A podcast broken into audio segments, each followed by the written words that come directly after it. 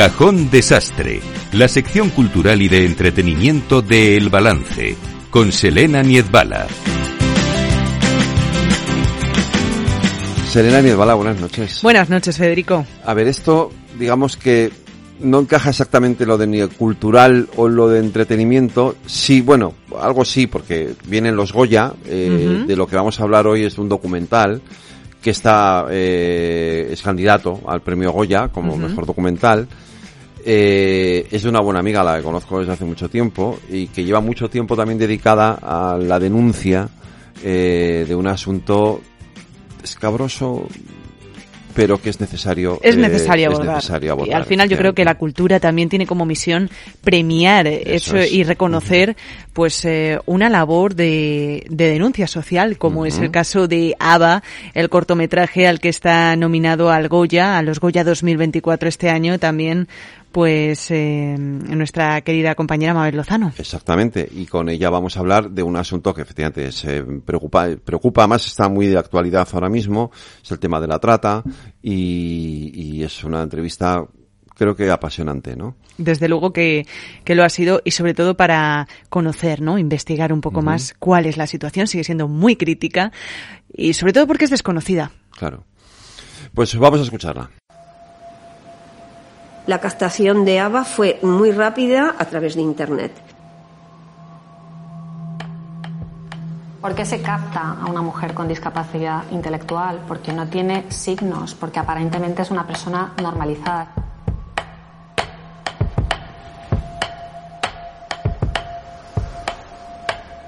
Esa casa era un burdel, era un burdel. Ava es una adolescente que coge el metro para ir al instituto. Cuando María la llama para preguntarle qué tal le ha ido el día, el móvil de su hija está apagado. Ava nunca llegó al instituto esa mañana. Alguien la había interceptado en el metro. Mabel Lozano, muy buenas noches. Hola, buenas noches. Bueno, esta es la historia del eh, cortometraje por el que estás nominada este año a los Goya por ABBA. Enhorabuena. Oye, y una pregunta, lo primero de todo, ¿hay nervios o no tantos ya como en 2021 por biografía del cadáver de una mujer? Pues mira, nervios ya no he tenido, es mi cuarta nominación a los Goya. Tuve muchísimos nervios la primera porque además eh, la primera vez que estuve nominada por un documental contra la trata también, con Chicas Nuevas 24 Horas, me pilló impartiendo muchas conferencias sobre trata y todo el mundo me decía, que vas a ganar, venga, estamos contigo. Y cuando de repente todo eso te da una presión brutal y cuando no, no ganas el Goya, porque tú has ganado, porque ya estabas nominada, sientes como que decepcionas a todo el mundo. Es como que tú has hecho algo mal porque estás decepcionando a todo el mundo. A partir de ahí ya cambié totalmente la actitud. Estar nominado a un Goya es extraordinario, es un premio en sí mismo. No es una perugrullada de una frase hecha, no, no. Es que hay trabajos maravillosos que se han quedado fuera. Es que eso te iba a decir, que una nominación ya es un reconocimiento. Perdona, los últimos eran 27 y de esos 27 cortometrajes documentales, créeme, se han quedado fuera siete que son maravillosos, por no decirte que casi todos. Entonces, ya estar ahí, el altavoz que tiene la cinematografía, ¿no? Que se triplica el contenido, ABA, discapacidad, trata, explotación, esclavitud, es maravilloso, con lo cual lo estoy viviendo con verdadero entusiasmo, con verdadera felicidad y encantada porque hasta el día 10 de febrero estoy nominada a los premios. Luego ya lo que pasa da igual, pero tú pues, mientras tanto disfrutas el proceso. Ya no depende de mí. Te quiero decir, como no depende de mí, que depende de terceras personas, yo creo que ya llegar aquí, yo estoy nominada por cuarta, cuarta vez. Hay ¿eh? compañeros cineastas Cuarta, ¿eh? Eso te iba a decir, Mabel. Eh, igual ya se van a enfadar contigo. Van a decir, a esta mujer que no la nominen ya. bueno, a ver, es que. cuarta. Cuéntanos un poco más de Ava, porque en líneas generales tú eh, estás, vamos a decir, proclamada como esa activista defensora de los derechos de la mujer y en tus producciones, pues hay una clara constancia de ello. ¿Cuál es el mensaje oculto en esta ocasión de Ava? Yo creo que hay dos mensajes ocultos, eh, básicamente. Uno, que es la captación, eh, bueno, ocultos no, que en, el documental y están ahí, la captación a través de las redes sociales. Antiguamente los proxenetas tenían que ir a los países de origen, hacer contactos allí para, bueno, pues para captar, había una persona que se movía en, en, los entornos donde se sabe que las mujeres son más vulnerables porque no tienen trabajo, por violencia, por muchas cosas, y, y esas personas estaban ojo a visor en esas comunidades para arrancar a esas mujeres eh, a las más vulnerables y traerlas para España. Hoy en día no hace falta. Hoy en día un proxeneta se pone en su casa y pone TikTok y están miles de mujeres y de niñas contando a veces que son vulnerables. Hola, soy estoy en este país, me gustaría ir a Europa, eh, mi país es muy caro, como me encantaría ir a Europa. Ya está, ya están poniéndose el luminoso. Hola, ven y me captas. Entonces, eso a través de, TikTok. Eh, a Bala captaron a través de Facebook, es decir, las redes sociales. Son agentes de socialización, todo el mundo está contando un poco su vida quién hay detrás, quién no, no hay trincheras en muchos casos, ¿no? Claro, Entonces vemos, uno, la captación de hoy en día es a través de las redes sociales, pura y dura, o sea, básicamente. Dos, que eh, mujeres con discapacidad intelectual en el entorno prostitucional ha habido siempre. Lo que ocurre es que de lo que no se habla no existe, pero siempre han estado. ¿Por qué?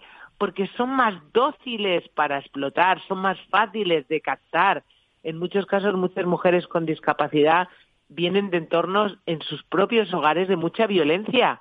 Claro. mujer y discapacitada, fíjate qué doble revictimización Eso es un cóctel, terrible. Eso es un cóctel horroroso. Claro, es, un eh, cóctel, es un cóctel horroroso. Si la pobreza es un arma contra las mujeres, imagínate si le añades la discapacidad. Terrible. Con lo cual son fáciles de captar, son más dóciles para explotar. Apenas necesitas la violencia física.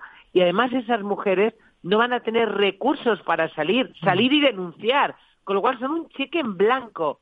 Y tres, hemos contado la vehiculación tan importante que existe entre la droga y el sexo de pago, la droga y la prostitución, la droga y la esclavitud sexual. ¿Por qué? Droga que los proxenetas en muchos casos obligan a consumir a las mujeres cuando llegan, pues para hacerlas más dóciles droga que ellas luego consumen para poder estar ahí y aguantar y droga que en la mayoría de los casos los clientes o demandantes de sexo de pago les piden para consumir con ellas. Droga, sexo un coste totalmente de dopamina. Fíjate cómo pueden salir las mujeres de allí. Es casi imposible. Es imposible, está. Desde luego. Eh, bueno, eh, con esto se abre otro debate, Mabel. Eh, un debate en la sociedad, además, que es el de que las mujeres que son prostitutas, algunas lo son por elección y otras en contra de su voluntad. Eso es una mentira, absolutamente. Que puede haber pretty woman, mujeres que ganen mucho dinero, que eligen, que tal, mm, es una cosita muy subjetiva las puede haber, sí, vale, mm. admitámoslo, puede haberlo, que lo elijan, que sean ellas las que las que de verdad generen su trabajo, digan que sí, que no, pero es una cosa muy subjetiva. y es una realidad, yo creo, de la que estamos muy lejos todavía en España. Claro, pero no, pero sobre todo mira la realidad. Es que la realidad en España es que no hay mujeres europeas en la prostitución. ¿Quién son las mujeres que están en situación de prostitución? ¿De qué países son? ¿Colombianas? Mm. ¿Bolivianas? Eh, ¿Paraguayas? Eh, cubanas, venezolanas, eh, nigerianas, rumanas, por favor, ¿qué tienen en común esos países? Eso es. Mujeres además cada vez más jóvenes, con hijos menores a su cargo, que quieren lo mismo que quieres tú y que quiero yo, dar de comer a nuestros hijos, tener una oportunidad. Bueno, pues es que además es que tú no ves y no te encuentras a ninguna mujer francesa, alemana o italiana con la carrera de medicina, arquitectura o ingeniería Hmm. Qué casualidad que son mujeres casi todas con muy pocas herramientas, muy pocas herramientas, ¿eh? que vienen en muchos casos huyendo de la hambruna, de la violencia, de las guerras. Entonces, que hubieran podido eh, eh, elegir, ¿estarían ahí y estarían contigo? No, no estarían. No, que hay un detalle además que hay que decir que es que muchísimas, eh, por no decir la mayoría, vienen engañadas, pensando incluso que están llegando a España para, eh, para otras cosas, un trabajo. Pero mira, no todas, ¿eh? Y el porcentaje puede ser casi el 50% eh, en que unas vienen engañadas porque les dicen que van a, trabajar en el servicio doméstico o en la hostelería. Nadie les dice que van a ser princesas de Asturias, mm. ¿eh? Por favor. Le dicen hostelería o servicio doméstico. O sea, y luego eh, eh, hablamos de que son esclavizadas y metidas en cautiverio en los pisos. Claro, pero de hostelería a un prostíbulo ya me dirás tú que... No, no, pero, no, no, pero mi niña, hay muchas mujeres que se las dice ven a España a ejercer la prostitución, vas a ganar dinero, vas a regularizar tu situación, vas a poder traer a tus hijos, enseguida lo vas a dejar. Y nunca antes han ejercido la prostitución, nunca. Pero es que no tienen otra opción, es que no tienen otra alternativa. Hablamos de mujeres, por ejemplo, del centro de Paraguay, que tienen dos y tres hijos con 18 años, con 19 años, y no tienen otra opción, no tienen otra alternativa. Entonces, ¿qué libertad hay cuando no tienes opciones? No hay ninguna, hay precariedad, hay necesidad.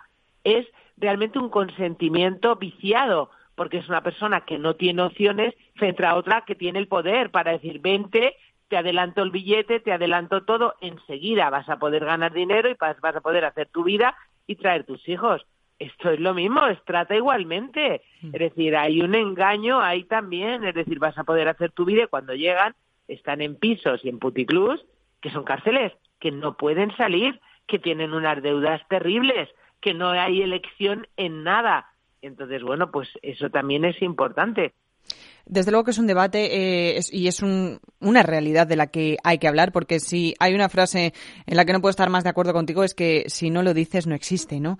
Eh, gran parte de tu trayectoria profesional la has pasado denunciando pues esta explotación, ¿no? De mujeres y niñas abordando la trata. Tengo curiosidad, Mabel, eh, por saber de dónde viene todo esto, también el, proceso que no se ve, el del contacto con la realidad, ¿cómo es?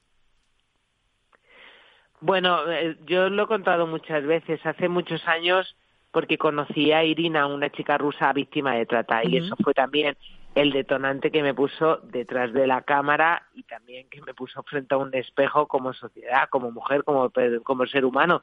Pero esto es la esclavitud. La esclavitud no se ha abolido en el siglo XIX, como decimos. En Europa la esclavitud tiene rostro de mujer, de niña y se, se llama trata sexual. Entonces, bueno, pues desde ahí llevo 20 años, 20 años, o sea, 20 años que he denunciado la trata de todas las maneras, poniendo el foco en todos los agentes que intervienen en este fenómeno delictivo. La trata, cuando yo empecé a hablar de ello, ni siquiera era un delito. Como directora y defensora de mujeres, me gustaría preguntarte también eh, sobre otro tema te va a resultar un poco raro, ¿vale? Vas a decir, y este salto, pero es que también estamos hablando eh, de ABBA, pues mira, aunque nos sirva de premisa por esa nominación a los Goya, donde se premia también el arte, la cultura. ¿Qué te parece? Eh, un tema muy polémico, que Margot Robbie, protagonista de la película Barbie, no haya sido nominada al Oscar cuando su coprotagonista, en este caso Ken, sí lo ha sido. ¿No te parece un poco absurdo que se cumple la denuncia pues de la propia película? Absolutamente, porque además es eh, en la película es el agente más importante. O sea, eh, eh, además es que, el, vamos, clarísimo. ¿Qué me parece? Bueno, pues que las industrias cinematográficas también están muy masculinizadas también. Hay muchos hombres frente a mujeres. Iremos tendiendo a la igualdad, tanto de hombres como de mujeres, porque cada vez las mujeres estamos incorporándonos más pero efectivamente es una pena. Pero yo también es una pena no solamente como mujer feminista, sino como mujer, porque me parecía un personaje extraordinario. Toda la chicha de esa película es ella. Es ella, es que exacto. Es ella, claro, es ella y además todo el contenido realmente interesante lo aporta a ella y todo lo por lo que la película nos gusta es por ella.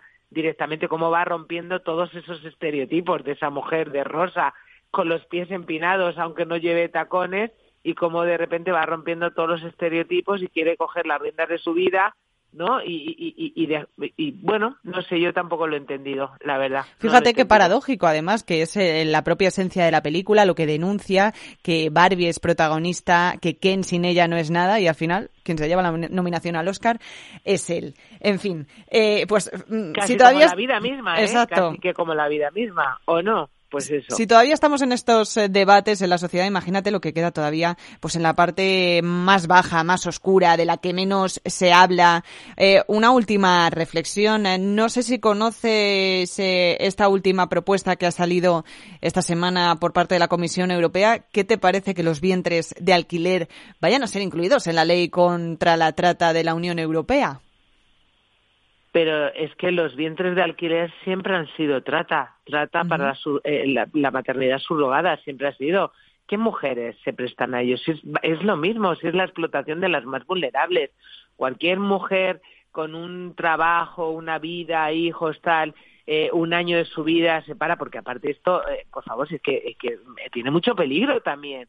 Es decir, que es un proceso que, que, que, es peligroso para la mujer que, que, que, que, la vasija, para, para todo. Entonces, ¿quién eran las mujeres? O sea, si es que era una explotación de mujeres, había, es que ya se ha contado miles de veces, en lugares donde había granjas de mujeres, de verdad, con, mucha vulnerabilidad, que estaban dedicadas como, como, como vasijas a ser los recipientes de esto. Y, y, es que es así, ¿no? Y vamos, es que me parece, vamos, lo normal y la tendencia normal de que eso, o sea, los matrimonios forzados es trata, por supuesto, eh, la maternidad subrogada es trata, sí, y además eh, eh, ser padre o madre es muy bonito, pero es un deseo, no es un derecho, y no puedes ejercer una cosa que no es un derecho para, como siempre, seguir explotando a las mujeres más vulnerables. No he visto ninguna arquitecta, volvemos a lo mismo, física, química, nuclear, tal, con su vida, hijos, no sé qué, que se preste para esto. Miremos el perfil de las mujeres. Volvemos a lo mismo, la explotación de las más vulnerables siempre. Bueno, Mabel Lozano, eh, muchísimas gracias por habernos acompañado esta noche en Capital Radio y sobre todo muchísima suerte, aunque no la necesitas en esa nominación a los Goya por ABA, pero sobre todo que al menos sirva para que sigas ¿no? Trabajando y reflejando una parte que no se escucha y que no se ve. Mabel Lozano, gracias. Un abrazo muy fuerte y feliz noche a todas y todos.